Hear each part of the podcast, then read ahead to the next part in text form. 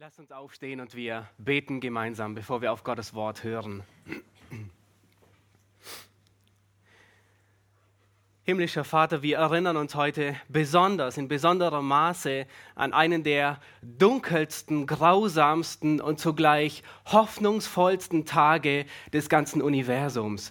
Wir erinnern uns daran, dass dein Sohn am Kreuz starb.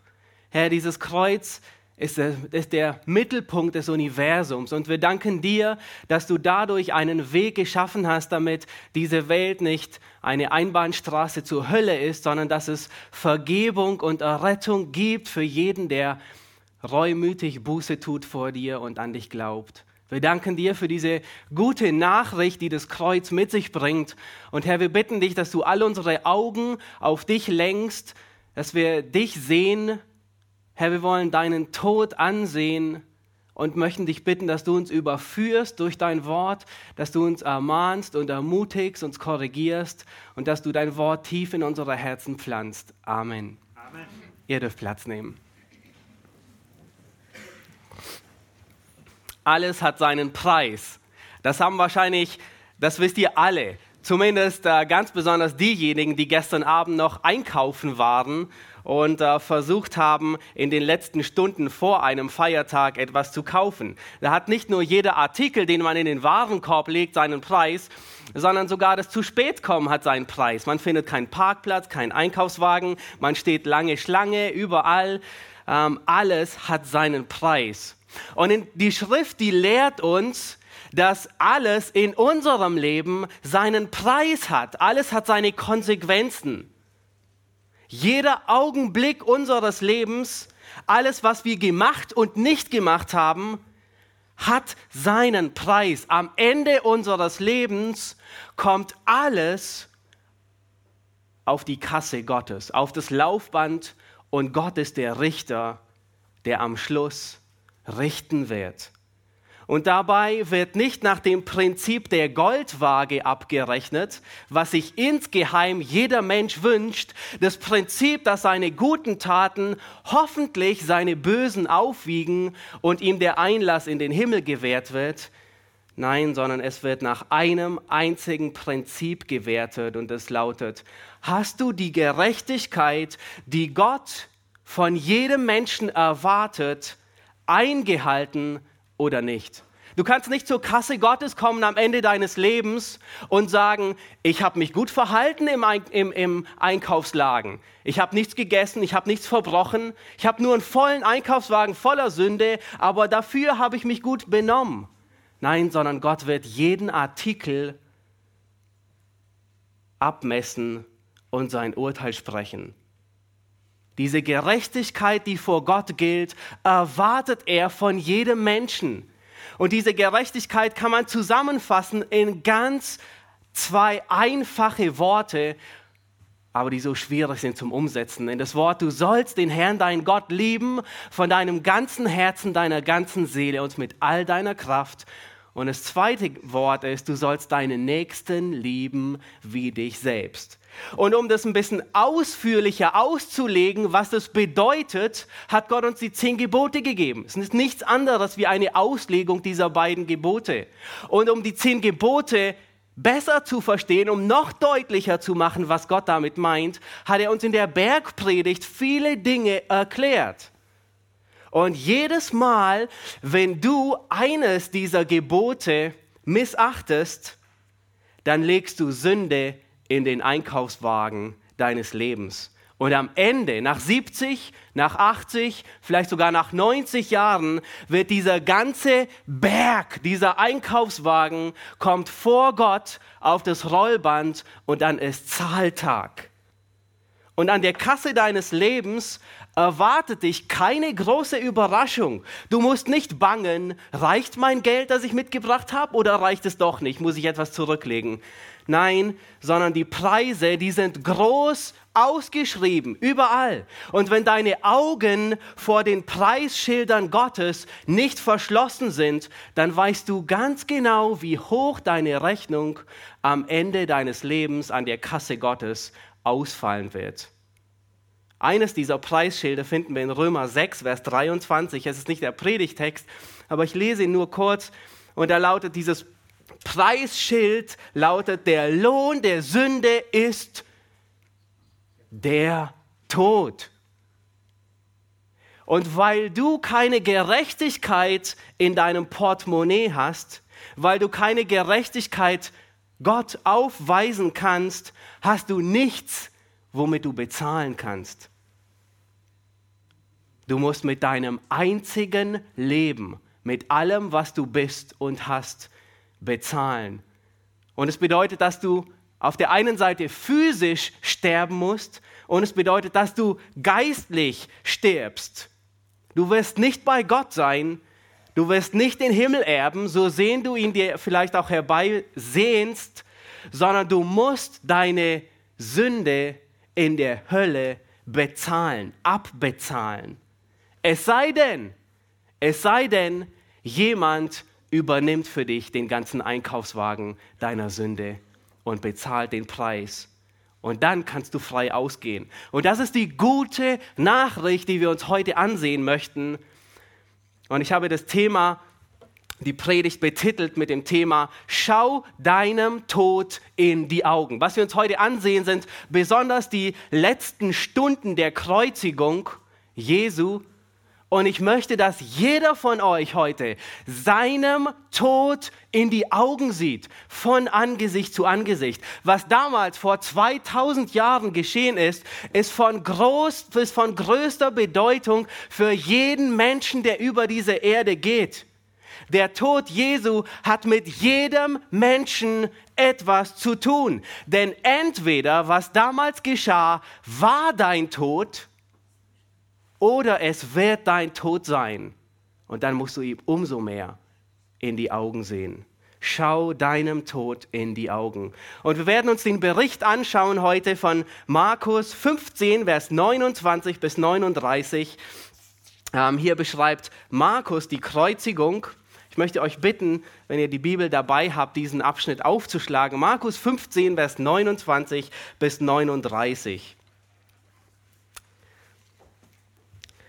Und da heißt es, und die Vorübergehenden lästerten ihn, schüttelten ihre Köpfe und sagten, ha, der du den Tempel abbrichst in drei und in drei Tagen aufbaust, rette dich selbst und steig herab vom Kreuz.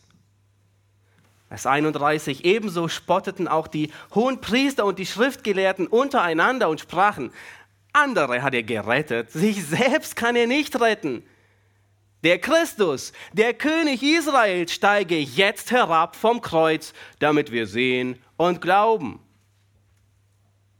Auch die mit ihm gekreuzigt waren, schmähten ihn.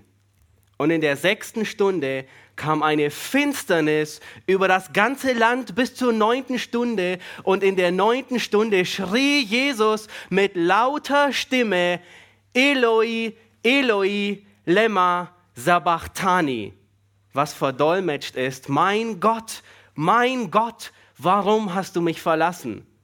Und als einige der dabei Stehenden es hörten, sagten sie, sieh, er ruft Elia. Einer aber lief, füllte einen Schwamm mit Essig, steckte ihn auf ein Rohr, tränkte ihn und sprach, Halt, lasst uns sehen, ob Elia kommt, ihn zu ihn herabzunehmen. Jesus aber stieß einen lauten Schrei aus und verschied. Und der Vorhang des Tempels zerriss in zwei Stücke von oben bis unten. Als aber der Hauptmann, der ihm gegenüber stand, sah, dass er so verschied, sprach er, wahrhaftig, dieser Mensch war Gottes Sohn. Schau deinem Tod in die Augen. Und wir werden in, in drei Abschnitten durch den Text gehen. Wir werden uns zunächst die tiefste Demütigung ansehen, die tiefste Demütigung. Dann werden, die, dann werden wir zweitens die kostspieligste Stellvertretung sehen, die kostspieligste Stellvertretung. Und im dritten Punkt werden wir uns die mächtigste Erlösung ansehen. Die mächtigste Erlösung. Nun lasst uns in Vers 29 sehen, hier sehen wir die tiefste Demütigung des Weltgeschehen. Nicht, dass die tiefste Demütigung hier beginnt, sondern sie wird hier nur fortgesetzt bis zum Tod Jesu. Ab Markus 14 lesen wir schon, ab Vers 53, wo Jesus, wird Jesus gedemütigt. Er wird angespuckt. Er wird, ihm wird ins Gesicht geschlagen. Er wird von den Soldaten verspottet als König der Juden. Eine Krone wird ihm symbolisch auf den Kopf gelegt. Und unser Abschnitt berichtet uns von drei weiteren Gruppen, die ihn schmähen. Die Vorübergehenden lästern, die obersten Priester verspotten ihn und die Mitgekreuzigten machen sich lustig über ihn. Vers 29, die Vorübergehenden lästerten ihn, schüttelten ihre Köpfe und sagten, ha, der du den Tempel abbrichst und in drei Tagen aufbaust, rette dich selbst und steig herab vom Kreuz. Sie hatten zugehört, aber sie hatten nicht verstanden. Der einzige Abschnitt, in dem erwähnt wird, dass Jesus sagt, er würde den Tempel abreißen und in drei Tagen aufbauen, ist in Johannes 2, Vers 19. Und der Kontext ist die Tempelreinigung, wo Jesus die Händler und die Geldwechsler aus dem Tempel hinausschmeißt. Und die Juden wollen von ihm wissen, wer hat dir eigentlich die Macht gegeben, das zu tun? Woher kommt deine Autorität? Und Jesus sagt ihnen, zeige uns, sie sagen, zeige uns ein Zeichen, dass du dies tun darfst. Und Jesus gibt ihnen ein Zeichen. In Johannes 2, Vers 19 sagt er, brecht diesen Tempel ab und in drei Tagen will ich ihn aufrichten. Wörtlich heißt es, ich will ihn auferwecken. Aber die Juden, die hatten nur Stein auf Stein im Kopf. Die hatten nur ihr majestätisches Prunkwerk vor Augen. Und er gibt ihnen tatsächlich das Zeichen das ihn ausweist, dass er die Macht hat, das zu tun. Und das ist die Auferstehung. Er wird wieder leben. Und sie sagen in Vers 30, rette dich selbst und steig herab vom Kreuz. Sie sahen es als Schwachheit an, dass Jesus am Kreuz blieb. Und tatsächlich war es aber seine Kraft, die ihn am Kreuz behielt, die ihn nicht heruntersteigen ließ. Und dann Vers 31 heißt es, ebenso spotteten auch die hohen Priester und Schriftgelehrten untereinander und sprachen, andere hat er gerettet, sich selbst kann er nicht retten. Der Christus oder ist er der Christus, der König Israel, so steige er herab vom Kreuz, damit wir sehen und glauben. Hier ergötzen sich die hohen Priester und Schriftgelehrten an der Schwäche des Sohnes Gottes. Sie sind so tief gesunken, dass sie sich freuen, dass ihr Erzfeind nun endlich am Kreuz hängt. Wie viel Sarkasmus, wie viel Hohn und Spott liegt in diesen Worten. Anderen hat er geholfen, sich selbst kann er nicht retten.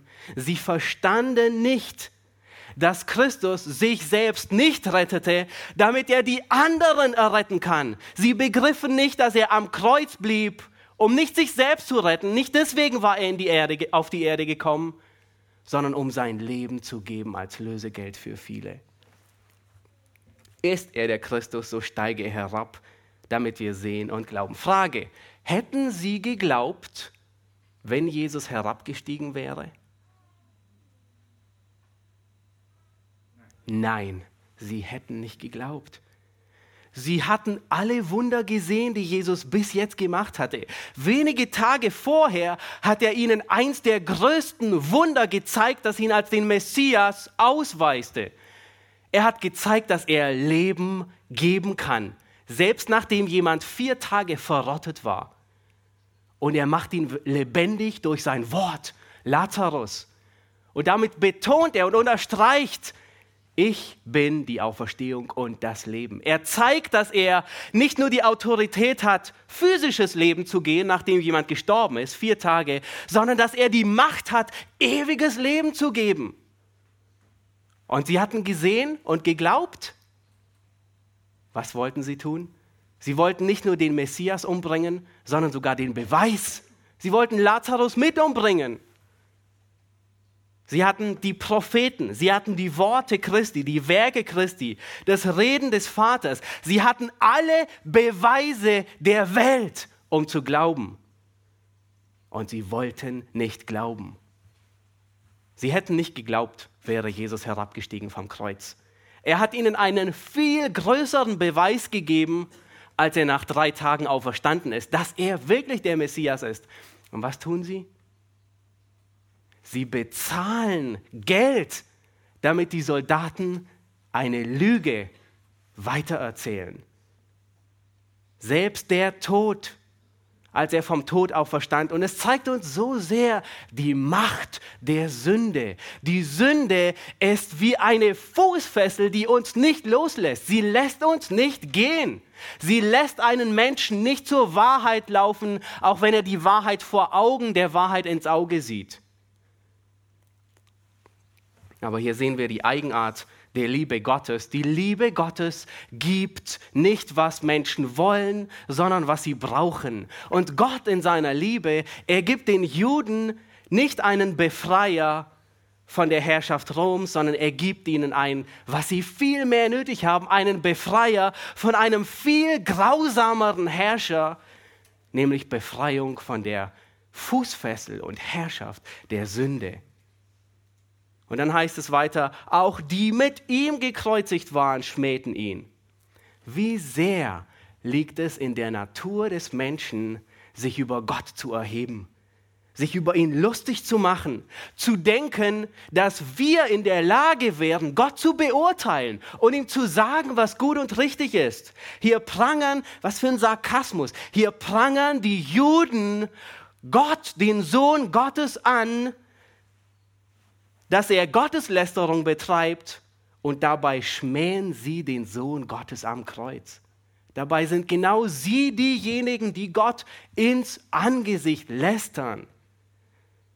Und nur zu häufig bezichtigen heute gerade die Menschen Gott als ungerecht, die selbst einen ganzen Berg voll Ungerechtigkeit mit sich herumtragen. Weil der Mensch ein Sünder ist, liegt es in seiner Natur, sich über Gott zu erheben, über Gott zu urteilen, ihm vorzuschreiben, was er zu tun hat, Gott zu diktieren, was richtig und falsch ist. Das ist die Sünde, die im Menschen ist. Lass uns Vers 33 lesen. Schlag Vers 33 auf und wir sehen hier die kostspieligste Stellvertretung. Zweitens die kostspieligste Stellvertretung. Und in der sechsten Stunde kam eine Finsternis über das ganze Land bis zur neunten Stunde. Nun, all die Ereignisse, die bis jetzt stattgefunden haben, die sind innerhalb kürzester Zeit geschehen. Habt ihr das beobachtet? Innerhalb der letzten 24 Stunden haben sich die Ereignisse förmlich überschlagen. Wenige Stunden vorher, quasi gestern Nachmittag, Donnerstag Nachmittag, fragen die Jünger Jesus, wo sollen wir das Passa feiern? Am Abend, das heißt quasi Donnerstagabend, gestern Abend, da feiern sie das letzte Passalam. Jesus, er wäscht ihnen die Füße. Ihr erinnert euch daran. Ähm, er sagt ihnen unter anderem, dass einer von den zwölf ihn verraten würde. In dieser Nacht, quasi in der Nacht von gestern auf heute, geht Jesus zum Garten Gethsemane, wo er betet. Die Jünger schlafen ein. In dieser Nacht wurde er noch von den Pharisäern gefangen genommen und in der Nacht wurde er noch zum hohen Priester gebracht, dort verhört und zum Tode verurteilt. Nun gab es ein Problem. Die Juden durften, weil sie unter römischer Besatzung waren, niemanden umbringen, sondern die Römer mussten dies tun. Und nun versuchten sie alles, nun mussten sie alles unternehmen, damit sie Pilatus überzeugen, dass Jesus eine Gefahr ist. Und sie müssen alles tun, weil sie wollen, dass er umgebracht wird, sonst würde ihnen das Volk davonlaufen. Nun, in den frühen Morgenstunden, und das ist alles innerhalb von 24 Stunden, quasi heute Morgen, steht Jesus bereits schon vor Pilatus. Die ganze Nacht hat er durchgemacht, die ganze Nacht stand er vor dem Verhör, vor dem Hohenpriester, vor Kaiphas. Und dann wird er morgens, ganz früh morgens zu Pilatus gebracht. Und weil Pilatus ihn eigentlich nicht kreuzigen lassen will, weil Pilatus keine Schuld an ihm findet, danke, weil Pilatus will Pilatus ihn eigentlich freigeben. Und er kommt und er, er findet keine Möglichkeit und er hört zufällig, dass er aus Galiläa kommt. Und zufälligerweise, in Anführungszeichen, ist Herodes dort, der ihn schon immer sehen wollte. Und er wird, Jesus wird in den frühen Morgenstunden zu Herodes gebracht. Und er dachte, es wäre vielleicht der auferstandene ähm, Johannes der Täufer. Aber Jesus, er schweigt und antwortet ihm kein Wort. Und Herodes macht sich darüber lustig. Er gibt ihm, er wirft ihm sogar einen Überhang über vielleicht eins seiner alten königlichen Kleider und lässt ihn verspotten als den König der Juden und schickt ihn wieder zurück zu Pilatus. Pilatus, ihm bleibt letzten Endes nichts anderes übrig. Er beugt sich der Übermacht derer, der, der Menschen. Obwohl er ihn nicht wirklich freigeben will, sagt er, nehmt ihr hin und kreuzigt ihn. Und so wird Jesus bereits um 9 Uhr morgens, alles innerhalb kürzester Zeit, heute Morgen um 9, vielleicht habt ihr dran gedacht, um 9 Uhr wurde er ans Kreuz genagelt. Markus 15, Vers 25, es war um die dritte Stunde, als er gekreuzigt wurde. Seine Schuldschrift wurde über ihm angebracht und die lautete der König der Juden auf Hebräisch, Lateinisch und Griechisch. Und innerhalb der nächsten Stunden, quasi bis jetzt, bis 12 Uhr, hatte, wurde er verhöhnt, verspottet. Er hat bereits dreimal geredet. Er sagte unter anderem, Vater, vergib ihnen, denn sie wissen nicht, was sie tun. Dadurch erfuhr der Schächer am Kreuz überhaupt, dass Vergebung möglich ist. Er hat bereits zu Maria, seiner Mutter, gesagt, siehe, dein Sohn. Und er hat zu Johannes gesagt, siehe, deine Mutter. Und zu dem Schächer hat er mittlerweile gesprochen und sagte, heute wirst du mit mir im Paradiese sein. Und nun war es Mittag, 12 Uhr, fast wie jetzt. Die Mittagssonne, die brannte hart nieder. Es war hell erleuchtet und plötzlich wurde es dunkel, Finsternis. Die Sonne verfinsterte sich, stockdunkel, finstere Nacht. Nun war es eine Sonnenfinsternis. Einige versuchen es mit einer Sonnenfinsternis zu erklären, aber es war gar nicht möglich, dass eine Sonnenfinsternis damals stattfinden kann, weil der Neumond, der war immer am Ende des Monats, der Vollmond, und das Passer war am 14. des Monats. Das heißt, es war, müsste genau Halbmond gewesen sein. Außerdem dauert eine Sonnenfinsternis keine drei Stunden in der Regel, für die, die es schon erlebt haben. Und wer eine Sonnenfinsternis erlebt hat, es ist wirklich beängstigend. Mitten am Tag geht das Licht aus, dunkel. Die Sonne scheint nicht mehr. Es ist stockfinster und es ist eine erdrückende Stille. Kein Hahn schreit. Selbst die Tiere haben Angst. Allein bei einer Sonnenfinsternis. Nun war es eine satanische Dunkelheit von 12 Uhr bis 3 Uhr nachmittags. In keinem der Berichte sehen wir Satan auch nur in der Nähe des Geschehens. Vielmehr wird er in dieser Stunde gerichtet. In dieser Stunde wird seine Macht gebrochen. In dieser Stunde wird er aus dem Himmel geworfen. Was ist diese Finsternis dann? Es ist eine göttliche Finsternis.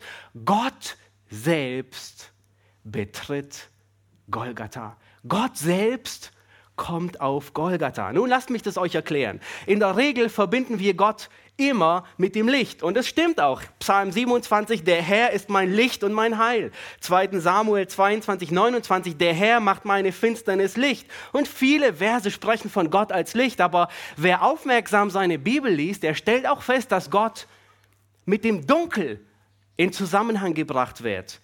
2. Mose 20, 21, so stand das Volk von ferne, aber Mose nahte sich dem Dunkel, darin Gott war. Es gibt noch viele andere Stellen. 2. Samuel 22, 10. Er neigt den Himmel und fuhr herab und Dunkelheit war unter seinen Füßen. Oder 2. Chronik 6, 1, als Salomo sprach, der Herr hat gesagt, er wolle im Dunkeln wohnen. Das heißt, Gott wird sowohl mit Licht als auch mit Dunkelheit in Verbindung gebracht. Die Gegenwart Gottes. Und dennoch gibt es einen Tag, der von Finsternis und Dunkelheit besonders gekennzeichnet wird. Und das ist der Tag des Herrn. Und dieser Begriff ist, ist synonym mit dem Gericht Gottes.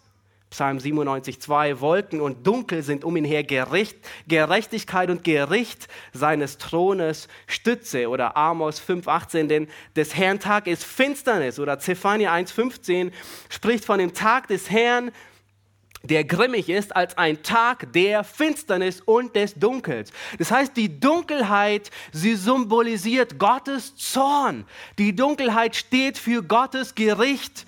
Die Dunkelheit, sie steht, das symbolisiert letztlich, dass Gottes Heiligkeit zum Gericht anwesend ist. Diese Dunkelheit, die drei Stunden stattfindet, von 12 Uhr quasi von jetzt bis 3 Uhr nachmittags, ist Gottes Anwesenheit zum Gericht. Und aus diesem Grund sagt Jesus, dass die Hölle ein Ort ist der äußersten Finsternis, wo Heulen und Zähneklappern sein. Es ist eine vollkommene Dunkelheit. Warum? Weil Gott ferne ist? Gewisserweise ja, aber Gott ist gegenwärtig, um zu richten. Von 12 Uhr bis 3 Uhr nachmittags ist Gott anwesend zum Gericht. Für drei Stunden kam die Hölle auf Golgatha. In diesen drei Stunden schüttete Gott sein ganzen, das ganze Ausmaß seines Zornes über seinen Sohn aus. Und das Gericht, wie Jesaja 13, Vers 9 schreibt, es war grausam, zornig, grimmig um den Sünder zu vertilgen. Weil Gott die Ursache für die Bestrafung in der Hölle ist, deswegen war Gott auch die Ursache der Bestrafung auf Golgatha. In diesen drei Stunden entfesselt Gott die gesamte Hölle, schüttet er aus über seinen Sohn. Dies war der bittere Kelch, den Jesus im Garten Gethsemane fürchtete. Es war nicht die Angst vor den Nägeln, die ihm durchgehämmert werden. Es war nicht die Angst vor der Dornenkrone, vor den Schmerzen, sondern es war die Furcht vor dem Kelch des Zornes Gottes. Und allein die Vorstellung daran in der Nacht davor ließ ihn Bluttropfen schwitzen. So sehr hat ihn das mitgenommen. So sehr fürchtete er den Zorn Gottes. Und wir müssen uns vorstellen, wer Jesus war. Er war Gott er kannte alle Eigenschaften Gottes. Er war derjenige, der die Erde richtete in seinem Zorn, als er sie bei Noah vertilgte. Er war genauso der liebende, barmherzige wie der zornige Gott. Er kannte den Zorn Gottes, weil er ihn selbst ausgeübt hat. Er wusste, was jeden Menschen erwartet, wenn er dem Zorn Gottes begegnet. Und er selbst wusste, dass er als Mensch diesem Zorn Gottes begegnen würde. Und es brachte ihn zur Verzweiflung. Es, nicht zur Verzweiflung, es brachte ihn, er hatte Angst. Es brachte ihn dazu, dass er so sehr litt. Er wusste, was Zorn Gottes ist. Er wusste, was die Hölle ist, weil er sie erschaffen hat. Er wusste, was es bedeutet, die Hölle zu durchleben. Er war der gerechte, heilige Gott. Und in diesen drei Stunden erlitt Jesus die Strafe der Hölle für jeden Menschen, der gerettet wird. Er trug die Strafe der ewigen Pein in diesen drei Stunden. Die Finsternis, die Dunkelheit war nicht die Abwesenheit Gottes, es war nicht die Anwesenheit Satans, sondern es war Gottes Anwesenheit, um Gericht auszuüben. In diesen drei Stunden trug Jesus unsere Sünden an seinem Leib. In diesen drei Stunden wurde er für uns zur Sünde gemacht. In diesen drei Stunden wurde er zum Fluch an unserer Stadt. Und in diesen drei Stunden trank er den Zorn Gottes bis zum letzten Tropfen aus. Und zur neunten Stunde nahm alles ein Ende. Um 15 Uhr, 3 Uhr nachmittags war alles beendet. In der 9, Vers 34, in der neunten Stunde schrie Jesus mit lauter Stimme, Eloi, Eloi, lema sebachthani, was verdolmetscht heißt, mein Gott, mein Gott, warum hast du mich verlassen? Nachdem der Vater seinen ganzen Zorn über den Sohn ausgeschüttet hatte, nachdem der bittere Kelch bis zum letzten Tropfen ausgetrunken war, verschwand die Finsternis. Hier ist die erste Stelle, wo Jesus seinen Vater nicht mehr Vater nennt, sondern Gott. Warum sagt Jesus, dass Gott, der Vater, ihn verlassen hat? War er nicht gegenwärtig? Wir haben doch gerade gesehen, dass Gott Golgatha betreten hat.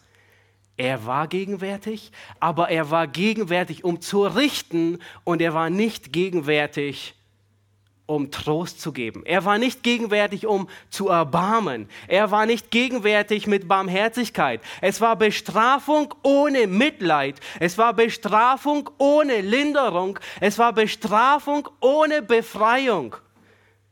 Hier wird der Sohn Gottes von seinem Vater verlassen und er erfährt kein Mitleid. Vielmehr heißt es in Jesaja 53, Vers 6, aber der Herr warf unser aller Schuld auf ihn.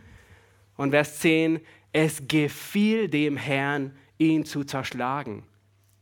Darum war Gott nicht gegenwärtig. Er war da, um zu richten, aber nicht da, um Barmherzigkeit an seinem Sohn zu zeigen. Wie können wir jemals mit anderen Augen auf das Kreuz sehen? Wie können wir jemals Gottes Liebe in Frage stellen? Wie kann ein Mensch auch nur wagen zu behaupten, dass Gott ungerecht ist? Vielmehr sollten wir uns wie dieser Zöllner an die Brust schlagen und sagen, Gott sei mir, dem Sünder, gnädig. Wie konnte er, wie konnte Gott den Gerechten für den Ungerechten leiden lassen? Wir sollten uns fragen, wie konnte er, der, der die Hölle verdient, frei ausgehen und der Sohn Gottes an seiner Stelle leiden? Wie konnte er den Gerechten bestrafen und den Verbrecher frei ausgehen lassen? Gottes grenzenloser Zorn, angetrieben durch seine Gerechtigkeit und Heiligkeit, wird hier über das Lamm Gottes vollkommen ausgeschüttet. Und am Ende rief er, mein Gott, mein Gott, warum hast du mich verlassen? Und er zitiert direkt aus Psalm 22, Vers 1 bis 19. Wenn wir Zeit hätten, würde ich den ganzen Psalm vorlesen. Ich möchte euch ermutigen, das zu Hause zu tun in diesen Tagen. Es ist, er beschreibt die ganze Kreuzigung im Alten Testament. Es ist quasi, als würde man die Kreuzigung vor Augen haben. Am Spott der Leute und, und, und Verachtung und all das. Die Juden, die mussten wissen, wer derjenige ist, der am Kreuz hängt. Und in Vers 12 heißt es, sei nicht ferne von mir, denn Angst ist nahe, denn es ist kein Helfer, es ist Gericht ohne Barmherzigkeit. Gewaltige Stiere haben mich umringt, mächtige Büffel, brüllende, reißende Löwen. So beschreibt Jesus diese drei Stunden der Hölle am Kreuz. Und was tun die Umherstehenden, nachdem es wieder Licht geworden war? Vers 35, und als einige der dabei standen es hörten, sagten sie, siehe, er ruft Elia. Manche sagen, sie hätten Jesus missverstanden. Eloi könnte man als Elia missverstehen. Nun, ich denke nicht, sondern sie wollten Jesus missverstehen. Sie drehten ihm das Wort im Mund um. Luke, Markus betont, dass er sogar mit lauter Stimme rief. Das heißt, wenn jemand laut schreit, hört man ihn eigentlich sehr gut. Und Eloi und Elia sind zwei unterschiedliche Stiefel. Markus sagt, er rief mit lauter Stimme. Die Tradition der Juden lehrte, ist nicht, was die Bibel lehrt, aber sie sagten, dass Elia da sein würde, wenn der Messias erscheint. Und das lehrt auch die Bibel. Aber sie gingen einen Schritt weiter und sagten, da Elia nicht gestorben ist, sondern in den Himmel gefahren ist, würde er die Erde von Zeit zu Zeit besuchen, um den Gerechten zu erretten. Und so sagen sie, er ruft Elia, denjenigen, der den Messias begleiten wird. Vers 36, einer aber lief, füllte einen Schwamm mit Essig, steckte ihn auf ein Rohr und tränkte ihm und sprach, halt, lasst sehen, ob Elia kommt, ihn herabzunehmen. Hier gaben sie ihm nicht starkes, ein, ein, ein berauschendes Getränk, sondern hier gaben sie ihm billigen Weinessig, der mit Wasser vermischt war und der mehr zur Erfrischung diente. Und sie sagten in anderen Worten, lasst uns ihm ein wenig von diesem Essig zu trinken geben, der verlängert sein Leben. Und in der Zwischenzeit wollen wir sehen, ob Elia vielleicht auftaucht, um ihn herunterzunehmen. Sie spotten ihn nur noch weiter.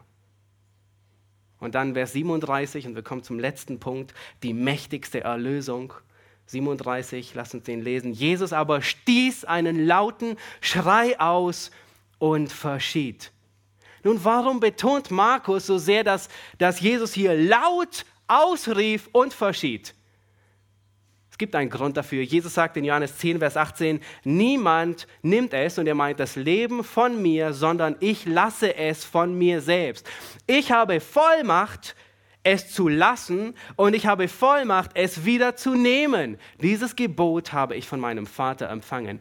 Christus starb am Kreuz nicht, weil er nicht mehr atmen konnte, Er starb auch nicht aufgrund der Schwäche, in der Regel erstickten Gekreuzigte. Sie waren so schwach, dass sie sich nicht mehr aufrichten konnten, um zu atmen. Und sie erstickten förmlich.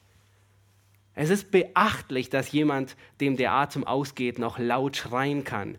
Er starb nicht, weil er erstickte, sondern weil er sein Leben gab.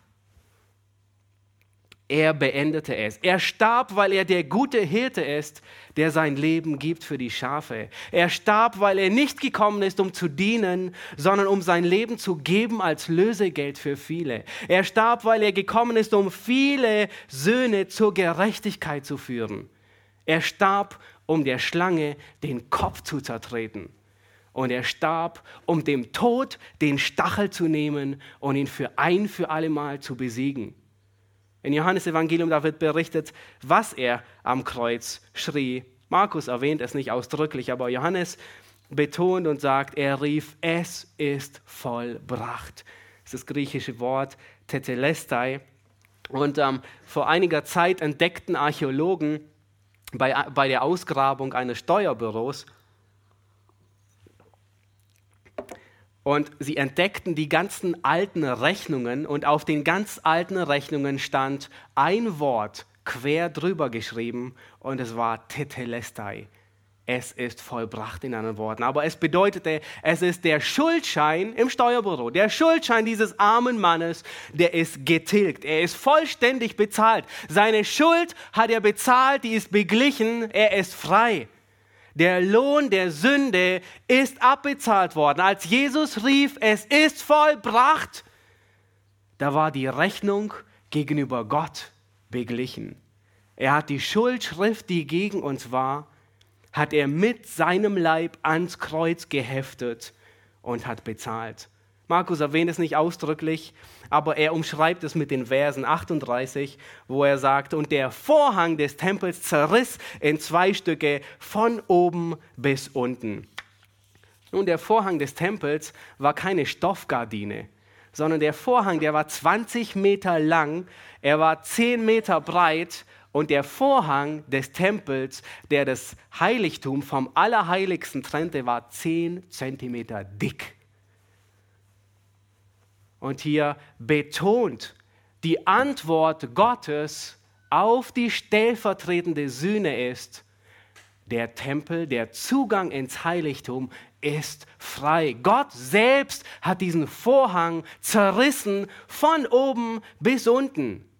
Christus hat den vollen Preis der Strafe bezahlt. Sein Opfer hat alle Schuld beglichen.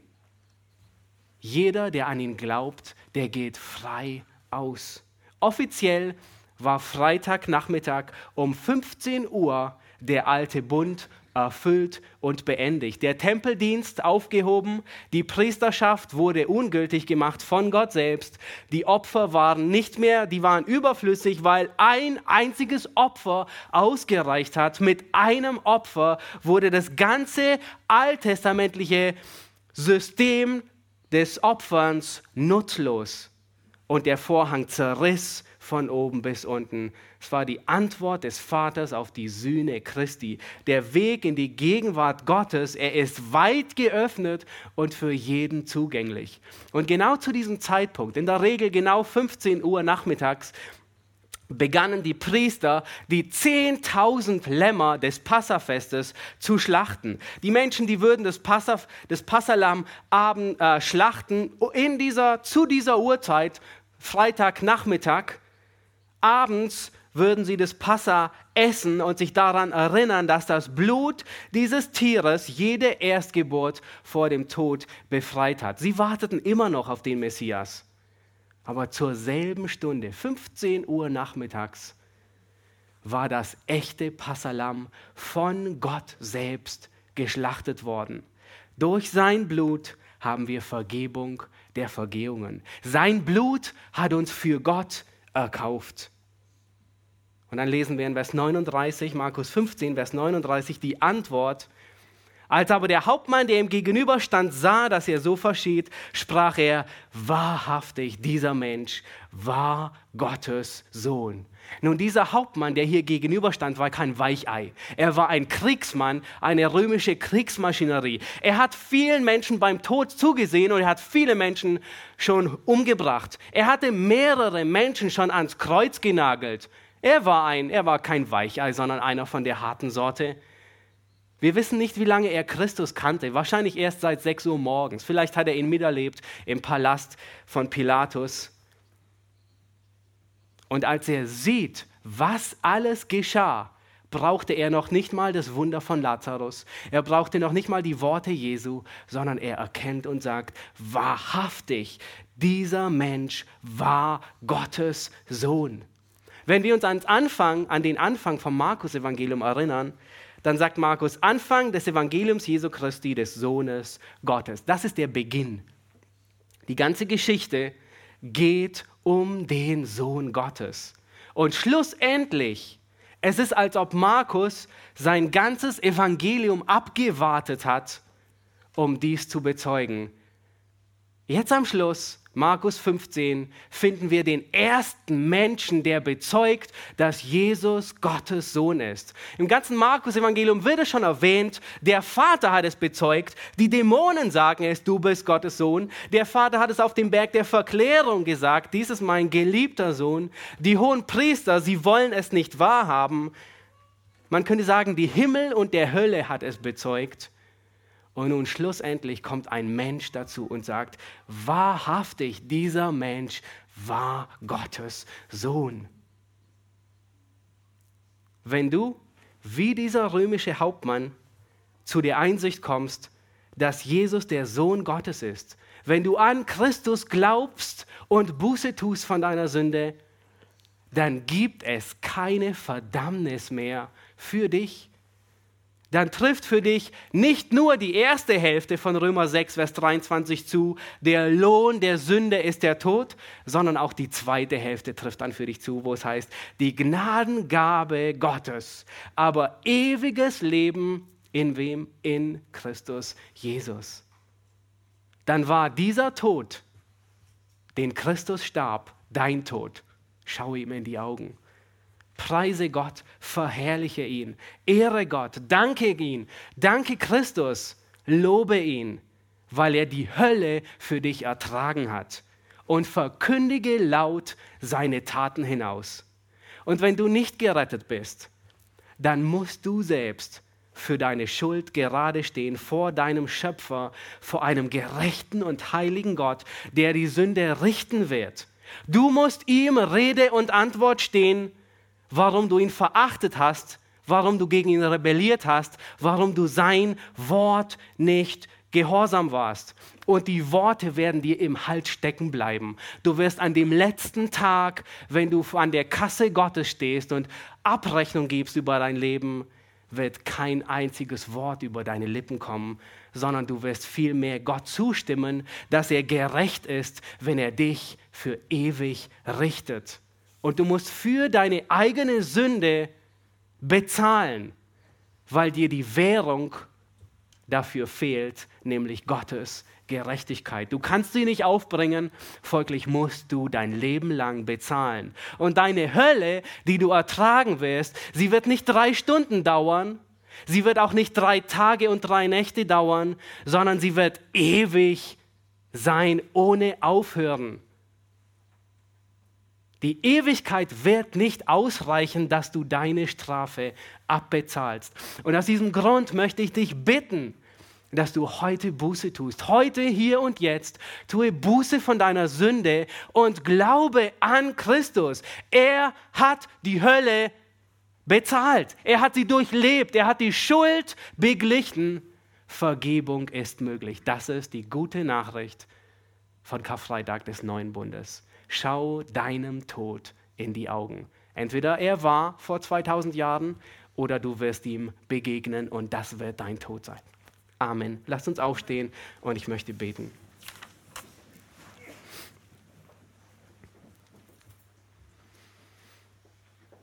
Herr Jesus Christus, wir können es als Menschen kaum fassen, was es bedeutet, den Zorn Gottes gegen die Sünde zu ertragen und auszuhalten. Aus dem Grund hast du so häufig die Menschen vor der Hölle gewarnt, weil du weißt, was die Menschen erwartet, wenn er deinem Zorn begegnet.